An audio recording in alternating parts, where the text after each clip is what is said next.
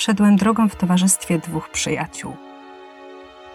Zachodziło słońce. Poczułem nagły przypływ melancholii. Niebo stało się nagle krwiście czerwone. Zatrzymałem się. Oparłem o balustradę śmiertelnie znużony. Nad miastem i ciemno-błękitnym fiordem rozpościerały się rozlewiska krwi i języki ognia. Przyjaciele szli dalej, a ja stałem trzęsąc się ze strachu. I wtedy usłyszałem przeciągły krzyk, przeszywający powietrze.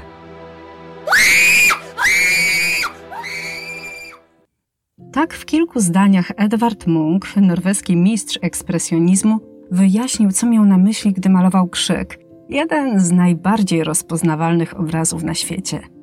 To dzieło przedstawia wrzeszczącego ludzika na tle falującego krajobrazu z zachodem słońca i jest ono równie popularne co słoneczniki Van Gogha, a także ma więcej reprodukcji niż sama Mona Lisa. A przecież to jest pierwsza dama światowego malarstwa. A najzabawniejsze jest to, że ten proces reprodukowania i powielania obrazu rozpoczął sam malarz. I nawet nie przypuszczał, że ten skądinąd bardzo osobisty motyw stanie się symbolem współczesnej popkultury i rozprzestrzeni się po świecie, niczym groźny wirus. Co krzyczy w krzyku? Zaprasza Agnieszka Kijas. Oj, lubimy ten obraz i to bardzo. Trafił do zestawu dzieł oglądanych przez miliony młodych ludzi i nawet jeśli nie wiedzą, co to jest, znają go, bo go noszą na koszulkach lub nawet na skarpetkach. I sama pamiętam taką sytuację, kiedy jeden młody człowiek w trakcie rozmowy ze mną założył nonszalancko nogę na nogę i właśnie wówczas spod jego nogawki na kostce wychylił się właśnie ten sam charakterystyczny, krzyczący człowieczek. Powiedziałam, o jak fajnie, masz munka. I on wtedy na mnie popatrzył i powiedział, kogo mam? O co ci chodzi? Nawet nie wiedział, że ma na skarpetce jeden z najsłynniejszych obrazów świata. To znaczy, wiedział, że to jest jakiś słynny motyw, ale nie wiedział skąd ten motyw się wziął, kto tak naprawdę go stworzył i o co w nim chodzi. I o ile Mona Lisa albo słoneczniki budzą w nas raczej pozytywne uczucia, bo pokazują to, co piękne, to, co ładne, to, co estetyczne, to jednak krzyk jest inny. Jest niepokojący, ale i tak nam się podoba. Ten obraz ma wszystkie cechy, które współcześnie mogą go kwalifikować do tego, żeby stać się pewną ikoną, pewnym wzorem, pewnym memem takim, którego można powielać bo jest wyrazisty, jest prosto narysowany i przy tym łatwy do skopiowania. Nie trzeba się nawet specjalnie starać, żeby przerobić go na karykaturę. Na jego tle można postawić wściekłego Homera Simpsona, który wścieka się na przykład na niegrzecznego Barta, albo śpiewającego Michaela Jacksona, który uderza w te swoje tony, czy też wystarczy domalować w tle policjantów, by nadać dziełu bardziej współczesny wymiar. Wtedy człowieczek z obrazu krzyczy, ponieważ wyszedł na spacer, a że złamał zasady kwarantanny, no to jest przerażony wizją czekającego go mandatu. Taka przeróbka, wesoła, śmieszna. Ale czy to o tę zabawną naturę krzyku chodziło Munkowi? Raczej nie. Więc o jaką? Żeby móc omówić ten obraz, to musimy zacząć od samego początku, czyli od krzyku jako emocji. Bo kiedy krzyczymy? No, dajmy na to w czasie kłótni. Właśnie wtedy, gdy chcemy wyrazić złość. Krzyk może nas też zagrzewać do boju. Wtedy mówimy o takim okrzyku wojennym. Na pewno też kojarzycie takie scenki, one są często pokazywane, a przynajmniej na pewno były przez telewizję, gdzie w trakcie koncertu grupa fanek danego zespołu, weźmy na to, jak to kiedyś było zespołu The Beatles, krzyczy z radości na widok swoich ulubieńców. I to jest taki pozytywny krzyk, euforii, takie dobre emocje. Ale przecież krzyczymy też ze strachu, gdy jesteśmy przerażeni. Krzyczymy z bólu. I tutaj taka dygresja. Czy kojarzycie film Krzyk? Jeśli dobrze pamiętam, mniej więcej z lat 90., końcówki lat 90., i tam był taki morderca, przebrany w czarny strój z taką bardzo charakterystyczną białą maską na twarzy. Ta maska, ten bohater, ten jego wygląd został zainspirowany właśnie dziełem Munka. A zatem powodów do krzyku jest wiele. Niemniej jednak, kiedy otrzymałam zgłoszenie od jednego z słuchaczy, od Marka Krawca z Krakowa, którego z tego miejsca serdecznie pozdrawiam i który napisał do mnie na mój facebookowy fanpage dawno temu w sztuce, a następnie poprosił, żebym nagrała podcast właśnie o tym obrazie, to zaczęłam zastanawiać się, kiedy tak naprawdę sama ostatni raz krzyczałam. I wtedy zdałam sobie sprawę, że nie pamiętam. A jak to opowiadać o naturze krzyku, gdy się nie wie, gdy się nie pamięta, czym jest krzyk? Więc wyszłam daleko w pole i po prostu to zrobiłam. O matko! To krzyczenie wcale nie było łatwe, bo nie jest prosto dać upust emocjom od tak. W dodatku, kiedy już wydobyłam z siebie ten wrzask, to nie ukrywam, że byłam bardzo zaskoczona, bo dźwięk mojego głosu zaskoczył mnie. Ja zapomniałam, że tak brzmię, kiedy wrzeszczę. Najczęściej trzymamy ten krzyk w sobie, a tu trzeba było go uzewnętrznić. Dokładnie tak samo jak zrobił to Munk na swoim obrazie. A może raczej powinnam powiedzieć na swoich obrazach. Bo krzyków ci u nas dostatek. Tych oficjalnych jest całkiem sporo, dokładnie 105 wersji, z czego 5 to obrazy. Ten uznawany za oryginalny, choć tu również są różnice zdań, dziś zdobi ściany Galerii Narodowej w Oslo. I namalowany on został na prostokątnym kawałku tektury o wysokości 1 metra i szerokości tak na oko mniej więcej, jak dobrze pamiętam, chyba 70-75 centymetrów, a druga, równie ważna wersja wisi w Muzeum Munka. Reszta to odbitki, litografie, drzeworyty. I tak potężna ilość kopii może świadczyć tylko o jednym o obsesji. Tak, Munk miał obsesję na punkcie tego motywu, na punkcie krzyku. Jak sam mówił, chciał namalować prawdziwego człowieka, człowieka, który oddycha, który czuje, który cierpi i kocha.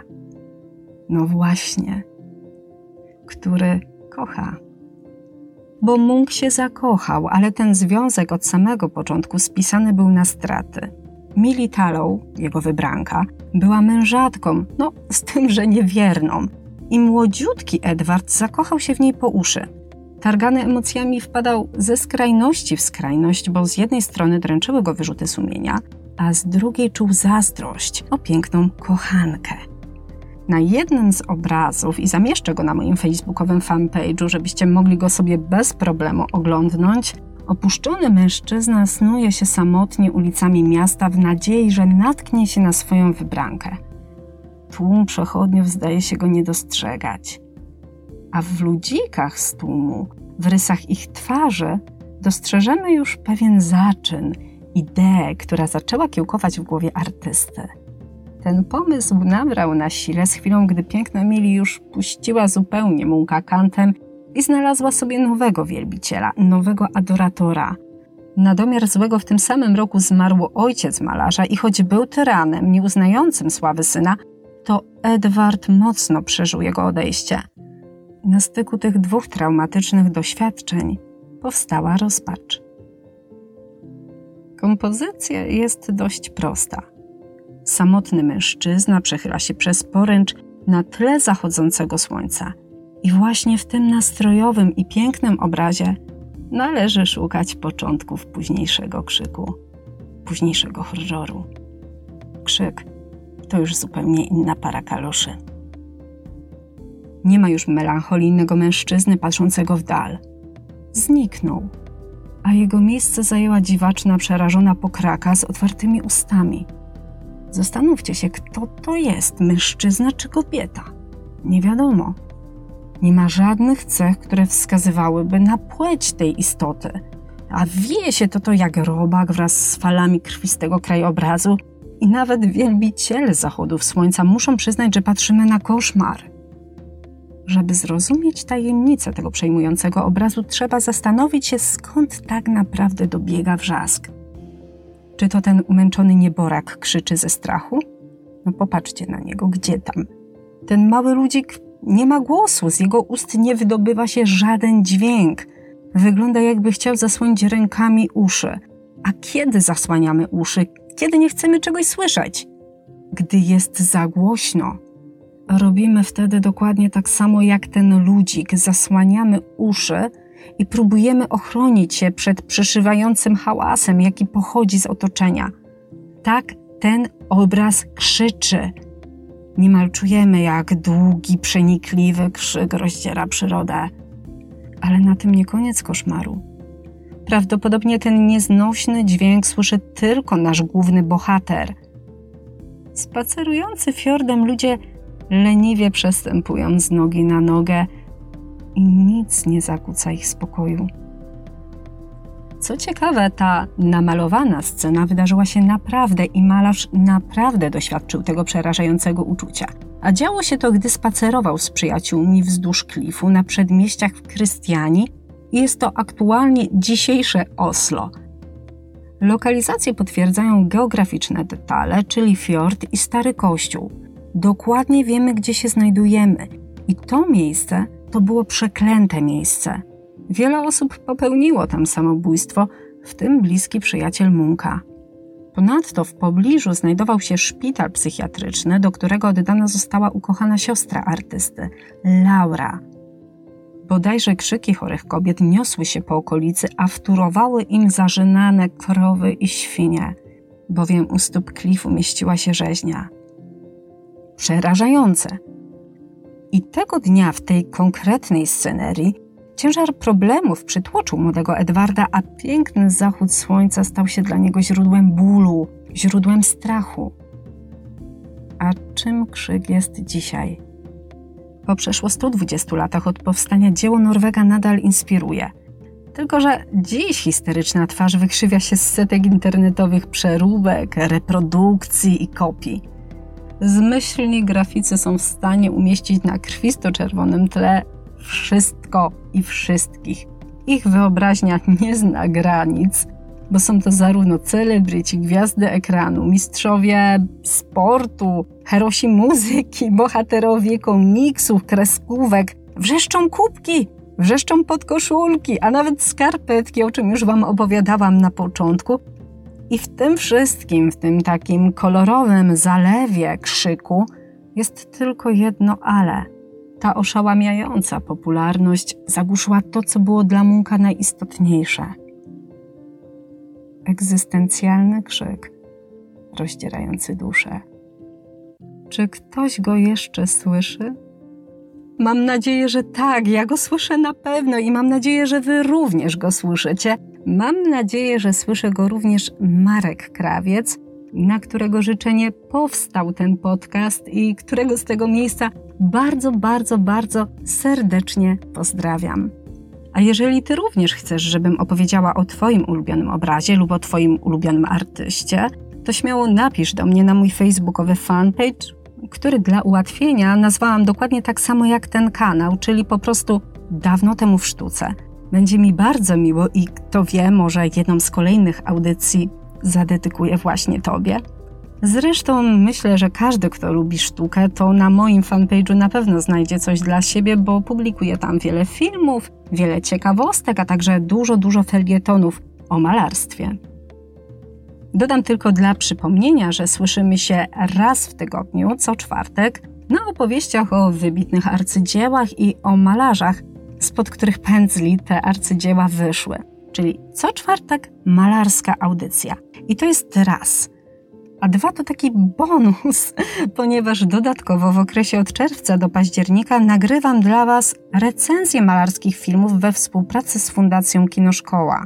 Te recenzje mają swoją premierę na kanale YouTube Kinoszkoły i są częścią programu Kultura Okiem Kamery, który został dofinansowany ze środków Narodowego Centrum Kultury w ramach programu Kultura w sieci.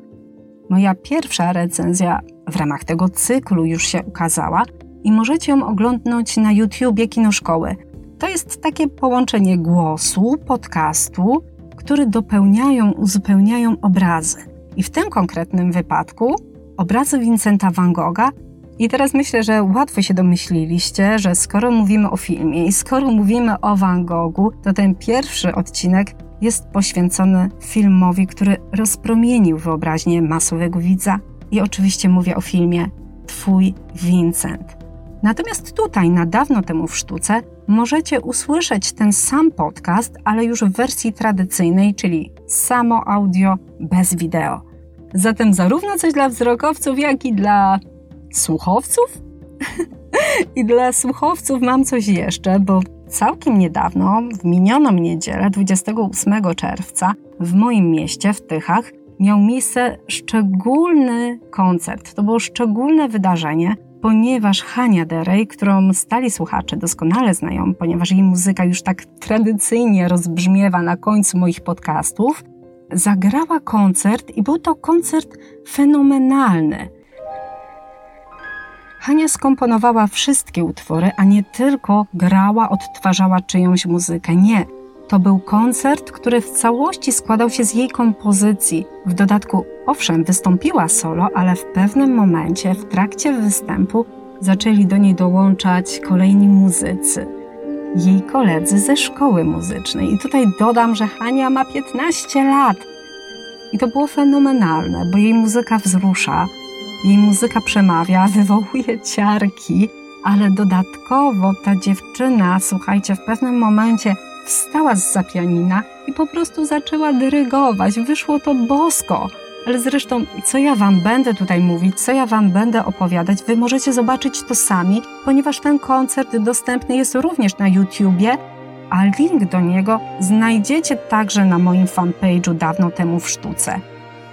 Tymczasem dzisiaj na finał w formie takiego przedsmaku wybrałam dla Was utwór Hani, jaki został zarejestrowany właśnie podczas tego koncertu. I teraz zostawię Was już z muzyką Hani. Życzę Wam miłego słuchania, a ja już się z Wami żegnam. Do usłyszenia. Niech żyje sztuka.